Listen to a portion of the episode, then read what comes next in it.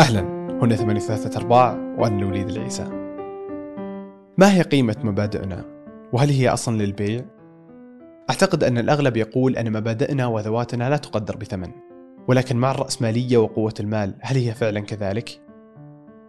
حسين إسماعيل ينظر للأشياء بطريقة مختلفة ففي أحد الحلقات السابقة حلقة الخطاب السياسي في الأغاني سمعنا نظرته عن كيتي بيري وأغنية الكابتن ماجد وماوكلي وغيرها ماذا عن المسلسلات؟ هنا نظرة حسين عن الحلقة الثانية من الموسم الأول في مسلسل بلاك ميرور ومقاله في موقع ثمانية كل شيء قابل للبيع حتى الحقائق. كانت تدور أحداث الحلقة عن مكان مجهول كل ما فيه مزيف يعملون فيه الناس بشكل روتيني ممل. تستيقظ في غرفة صغيرة جدا مليئة بالشاشات المسيطر عليها من قبل الحكومة وتقوم لتعمل على دراجة لإنتاج الطاقة. هناك نقاط هي كالأموال لا تستطيع عمل أي شيء بدونها. من شراء الأكل إلى تخطي الإعلانات على الشاشات.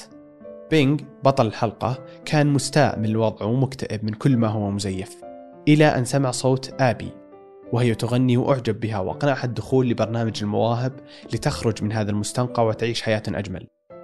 اقتنعت وذهبت وقبل أن تدخل المسرح أجبرت على شرب عصير الإذعان أو الطاعة. حينما انتهت من الغناء لم يعجب بها الحكام وأقنعوها بترك الغناء والانضمام لشبكة الأفلام الإباحية التي يمتلكها أحد الحكام. وبعد تردد اقتنعت وأصبحت نجمة أفلام إباحية. تضايق بين كثيرا وقرر الانتقام والمشاركة في برنامج المواهب كراقص ليلقي خطبة ثورية. فذهبوا مع قطعة من الزجاج. قبل الدخول رفض شرب عصير الإذعان مبررا أنه شربه في الصالة السابقة قام بالرقص وتوقف وهدد بقتل نفسه بالزجاجة لم يسمعوا كلامه وبدأ خطبته بشتم الحكام والنظام الذي دعاهم لعيش حياة العبودية وحياة الروتين والقمع. حلت لحظة صمت بعد انتهائه فصفق الحكام وتبع الجمهور بالتصفيق. حاول إقناعه أحد الحكام بعد مدحه لهذا الخطاب أن ينضم لمجموعته التلفزيونية ويقدم هذا الخطاب الثوري كبرنامج أسبوعي خاص ببينغ. رفض بينغ وكأنه يقول خطابي هذا لتغيير الوضع الحالي وأنت تريد إدراجي في النظام. بعد إقناعه بقبول العرض وترك العمل الروتيني الممل وعيش حياة الرفاهية اقتنع وقبل العرض رغم أنه لم يشرب عصير الإذعان. أصبح هناك برنامج أسبوعي لبينغ يقول فيه خطابه الثوري وارتقى بالسلم الاجتماعي وأصبح من الطبقة المخملية بينغ تخلى عن مبادئه وشريت ذاته بالمال. هدف بينغ كان ثوري لتغيير الوضع الراهن ولكن أصبح جزء من النظام المتسلط.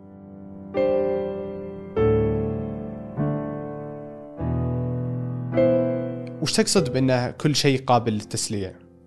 إيه لما نقول إن كل شيء قابل للتسليع فإحنا قاعدين نتكلم عن علاقة بين التسليع نفسه وبين الأشياء اللي موجودة في علاقة معينة قاعدة قاعدين نشوفها من زاويه معينة. في ذيك الفترة لما كنت أشاهد الحلقة كنت توي بدي أقرأ بشكل مفصل أكثر في وجودنا داخل نظام راسمالي أو وش تعني الراسماليه في حياتنا اليومية. يعني من قبل تعرف اللي دائما يكون عندنا التصور المبدئي إن الراسماليه نظام اقتصادي يعني متعلق بأشياء مثل السوق الحرة ال free market والتنافس وانه ما يصير في احتكار وما إلى ذلك. بس اللي مو قاعدين نستوعبه كمية يعني الأشياء اللي تعيد الراسماليه صياغتها. في حياتنا إحنا سواء بعلاقتنا بأنفسنا، علاقتنا بالآخرين، علاقتنا بالأشياء من حولنا، داخل نظام الرأسمالية حسب ما يقول له إيمانويل ورشتاين يعني الفارق بين الرأسمالية والأنظمة اللي كانت موجودة قبلها إن لأول مرة القيمة المادية تصير هي الأولوية في كل حاجة في الحياة، يصير في سعي إن الواحد يجمع أكبر قدر ممكن من المال، يعني خلاص صار المال هو المعيار هو المقياس إلى كل شيء في الحياة.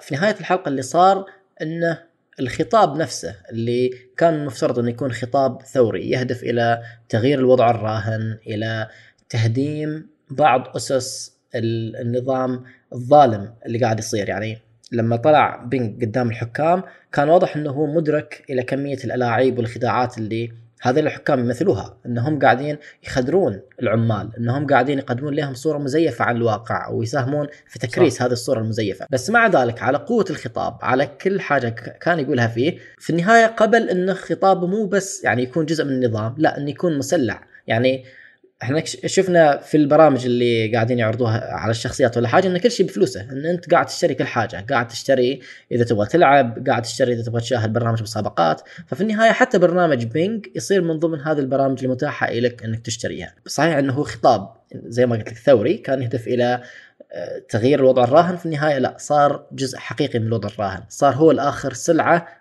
تهدف إلى تخدير المشاهدين. صح يعني كان فعلا عجيب شلون إنه هو جاي لسبب ثوري ويعني وعنده كلام وكان يعني جدا مؤثر. وإنه مو بس إنه اقتنع إنه يوقف لا اقتنع إن هذا الكلام اللي انت جالس تقوله تعال قله للناس عشان يشترون أكثر.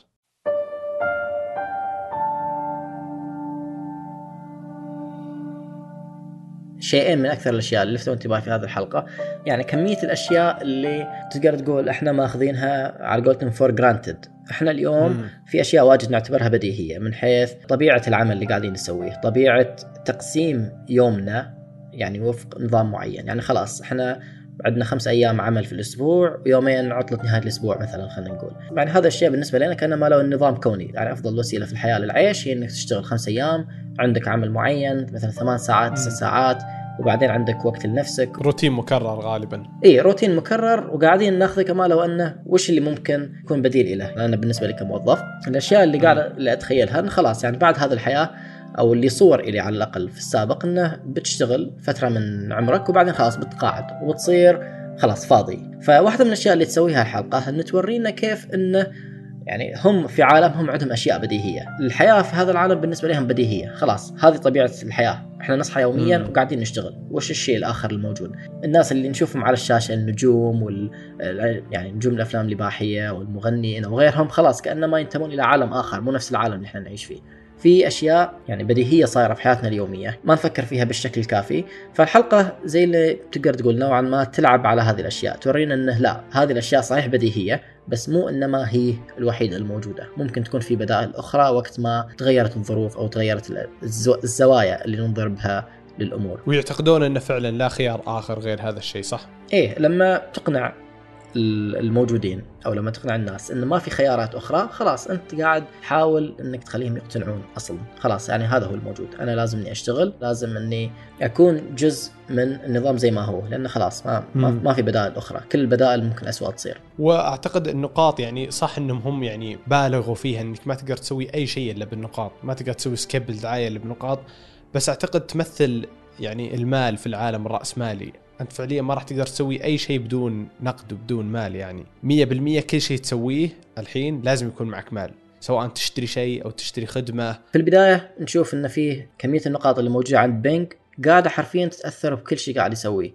بالأكل بالمعجون الأسنان. يعني صحيح إنه هو مجبر إنه قاعد يشتغل بس ما في أشياء خاصة يقدر يصرف هذه النقاط عليها. لا صاير يصرفها داخل النظام والنظام هو اللي يرجع يعطيه النقاط من جديد في عالم الحلقة هذه النقاط يعني متخيلة ما قاعد تشوفها قدامك وكل الاشياء اللي تشتريها بها تقريبا غير الأكل نفس الشيء ما لها أثر مادي ملموس عليك في حياتك طب ما تحس يعني مثلا الحين يعني عالم البنوك وعالم الأموال وكثير يعني نسبة النسبة الأكبر من الأموال هي أموال غير موجودة يعني ما. ما تلمسها هي أموال في الإنترنت وأموال في. في البنوك وأنت تراها كرقم مثل اللي قاعد نشوفها نقاط في. في الحلقة والشيء الثاني انه صح انه في الحلقة ما في شيء حقيقي وملموس يشتريه غير. غير الأكل ولكن أعتقد حتى عندنا في أشياء كثير نشتريها مو بالضرورة حقيقية 100% مثلا نقدر نقول ماركات الملابس مثلا أو الأشياء الرفاهية العالية جدا مو بالضرورة إحنا نراها شيء حقيقي 100% الحلقة أخذت بعض الأشياء اللي موجودة في واقعنا ووصلتها إلى يعني مداها السيء يعني إذا إحنا قاعدين. نشوف بعض الأشياء الملموسة لا عادي إن يكون في المستقبل إن نصرف الأموال كلها على أشياء غير ملموسة وعلى أشياء ما إليها يعني أثر مادي محسوس علينا بشكل مباشر ومثل يعني حتى هم يعني قاعدين يصرفون أموال إنه يلبس. آه، شخصيته الافتراضية الآن إحنا عندنا كثير ألعاب موجودة في الجوال وكذا تصرف عليها أموال عشان تلبس الشخصية وتصرف عليها أموال عشان تروح لل next level وتروح كذا يعني يعني تحس لما تشاهدها إنه واو ممكن هذا الشيء فعلا يصير في المستقبل القريب تحس إنه. عالم الحلقة يعني مألوف لدرجة إنك يعني ترتبط بأكثر من حاجة فيه موجودة سواء من ناحية العمل الروتيني يعني لما تروح مثلا محلات وتشتري أونلاين وكل حاجة أنت قاعد تشوف رقم يزيد وينقص ما قاعد بالضرورة تحس يعني بعوار القلب لما تصرف نفس المبلغ بكاش. يعني هو أيضا صاير بديهي بالنسبة إلينا إن الحين يعني قاعدين الأشياء أكثر نشتريها أونلاين. كل المحلات تقريبا الحين صار صرت تقدر تستخدم فيها البطاقة. خلاص يعني حسابك. البنكي انت بس قاعد تشوف رقم معين يزيد وينقص. ما قاعد يعني تحس بكمية الأموال اللي تصرفها زي ما كنت تحس تحسبها من قبل.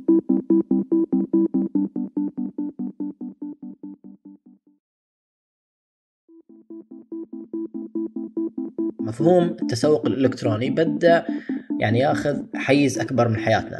يعني من قبل مثلا كنت تقدر تقول تشتري ثياب آه، يعني أجهزة إلكترونية وغيرها. الحين لا صرنا قاعدين نصرف أيضا أموال على الخدمات خدمات التوصيل خدمات توصيل الأكل. صح. ما أحتاج إني أرتبط. خلاص يعني صار في رقمنة إلى هذه الأشياء.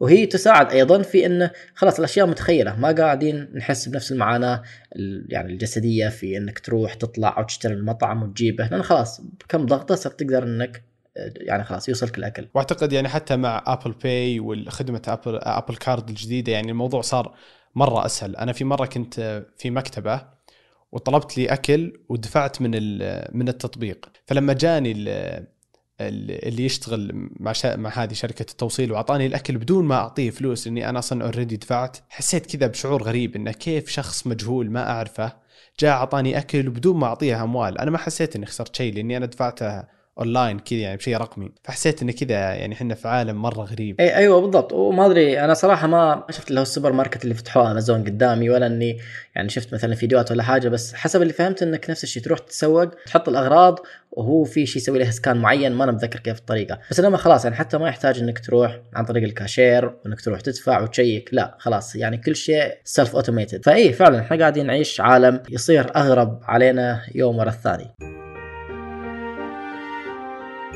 هل هذه يعني الحلقة الوحيدة اللي كتبت عنها في Black Mirror آه، حاليا إيه هي الحلقة الوحيدة اللي كتبت عنها. في حلقة ثانية بكتب عنها إن شاء الله مقال يعني خلال الأسابيع الجاية. آه، اللي هي الحلقة الأولى من ال season الثالث اللي اسمها Nosedive كان العالم فيها كما لو أنه برنامج social media كبير. الواحد يكتسب قيمته من خلال اللايكات اللي يحصلها بحيث إنه خلاص أنت ال status اللي حقك في المجتمع أو درجتك في المجتمع مرتبطة بهذه ال score من أول ما بديت أشاهد الحلقة تذكرت حلقة ثانية من مسلسل ثاني. ما أدري إذا شاهدت مسلسل Community تناولت فكرة شبيهة جدا اللي هي فكرة App Development and Condiments الحلقة كان. فيها اختبار تجريبي إلى برنامج اسمه MeowMeowBeenz ونفس الشيء ال- كانوا الأشخاص في الحلقة والأشخاص في ال- اللي هو الكلية يعني يتنافسون على من. يحصل تقييم أعلى وهذه الأشياء وخلاص على حسب اللايكات اللي قاعدة تحصلها شخصيتك أنت يعني آه، تحصل average rating أعلى وعلى حسب إذا الناس أعطوك dislike إنك إيه. قاعد ينقص ال rating اللي حقها أنا ودي ان أسوي مقارنة بين هذه الحلقتين حلقة Black Mirror وحلقة Community لأن حلقة Black Mirror أشوف إنها ركزت على الأبعاد الشخصية. ما كان في الموضوع تناول إلى الأبعاد الاجتماعية بشكل كافي. بينما لا في Community لو تشوف انه خلال فترة بسيطة من استخدام ال- الناس للبرنامج بدأ الموضوع يتقسم إلى طبقات. خلاص صار في طبقات للي أظن عندهم نجمتين وأقل يعني الطبقة اللي عندهم ثلاث نجوم الطبقة اللي عندهم أربع والطبقة الحاكمة تقدر تقول صار عندها خمس نجوم. فصارت كانما هي إيه، اللي. تقرر وقاعدة تنفي وقاعدة تقبل وصار عندهم تقدر تقول برنامج مسابقات خاص ذا اللي زي الرومان القديمين لما يحطون ناس تتصارع قدامهم خلاص. يعني يعني كان هذا التناول أقرب إلى الاجتماعي وكانت حلقة يعني مبهرة أيضا. بس بحكم يعني إن Community يعني مسلسل كوميدي كان ال Black Mirror الحلقة جدا سوداوية. يعني كيف إن ال rating يأثر فيك مرة ويخلي الناس ما تتقبلك. يعني مرة صارت صار لها أشياء سيئة بحكم إن تقييمها قاعد ينزل. كذا كانت مرة سوداوية في Black Mirror أيوه صحيح. يعني ليش أنا أقول أن حلقة Community بالنسبة لي تناولت الموضوع بشكل أفضل؟ لأن في Black Mirror رفض يعني هذا النظام الموجود يعني كافي. خلاص أنا ما أهتم بالتقييم اللي حقي بعيش الحياة كما أبغى. بينما لا في حلقة Community حتى لو أنك رفضت النظام أنت غصبا عليك تكون يعني خاضع له يعني حتى لو إنك قلت ما تبغى مثلا تستخدم برنامج ولا حاجة في النهاية أنت بتكون متأثر كيف إنه النظام قاعد يأثر على الكلية. خلاص يعني الكلية الكل يستخدمه. تقسم في أماكن معينة ما يقدروا يدخلوها إلا اللي عندهم خمس نجوم اللي عندهم أربعة مثلا اللي عندهم ثلاث. خلاص صار في تقسيم حاد إلى الطبقات المختلفة. فحتى لو إنك رفضت النظام أنت متأثر بوش اللي قاعد التقسيمات هذه قاعدة تسوي في الحياة الجامعية نفسها. خلاص يعني الأماكن اللي حق الخمس نجوم أنت ما بتقدر تدخلها لأن أنت أصلا ما عندك خمس نجوم. صح صح إنها يعني كل الحلقتين راحت يعني مرة extreme بس أتوقع الحين يعني مع ال social media وكذا فيه نوع. يعني جزء كبير من الناس يقيم الآخرين بناء على الأشياء اللي يشوفها عنده أيوه صحيح فأنت لما تشوف واحد عنده لايكات كثيرة كذا نفسيا تقول أوه هذا شخص يعني رهيب يعني لأن الناس كلها جالسة تقيم أنه مرة كويس يعني. إي بالضبط. ونفس الشيء لما تروح مثلا تشوف في تويتر تشوف هذا عنده ال followers عالية خلاص افترض إنه مثلا عنده شيء قدمه عنده شيء قاعد يقوله. مم. بغض النظر حتى لو أنت ما تعرف هذا الش- الشخص يعني سابقا برغم انه يعني في خدمات يعني تقدر تدفع فلوس بحيث إنه يكون عندك متابعين وهميين. يعني في ناس تدري إن هذا الشغل تسويقي. أنا لما أزيد عدد المتابعين عندي أزيد احتمالية إن الناس في المستقبل ناس حقيقيين يتابعوني. وش كتبيولوجي؟ okay أول حاجة أنا لازم أقول لك شكرا لأن فكرة كتبيولوجي أصلا جت بعد الحلقة الأولى اللي سجلتها وياك. آه، أول آه. حاجة اكتشفت إني أعرف أسولف قدام المايك وهذا شيء ما كنت أتوقعه من قبل. والشيء الثاني بحكم إن أنا أحب القراءة أحب الكتب فكتبيولوجي نشأ من يعني هذا الحب للكتب. يعني أنا ما أحب إني أسمع يعني book reviews ولا حاجة تقنية بحتة إن لما أقرأ مثلا رواية مو مهتم دائما إني أشوف الأبعاد الفنية البحتة فيها يعني بنية النص نفسه. يعني لما أقرأ كتاب أول حاجة اشوفها كيف إن هذا الكتاب ممكن آه، يرتبط فيني. وهذا الشيء اللي قاعد أحاول أسويه في كتب بيولوجي. الكتب اللي أسولف عنها والمواضيع اللي أسولف عنها متعلقة بهذه الأشياء. وكيف نرتبط بحياتي أنا. هي مجرد تقدر تقول قراءات شخصية للكتب اللي قاعد أقرأها. يعني ما نقول إنها مراجعة للكتب أو الروايات بينما إنها كيف أنت تراها بس يعني. يعطيك العافية حسين. الله يعافيك. بالتوفيق لك وبالتوفيق لكتبيولوجي الله إن شاء يسلمك إن شاء الله. تجدون كل ما ذكر في وصف الحلقة. موعدنا الأربعاء.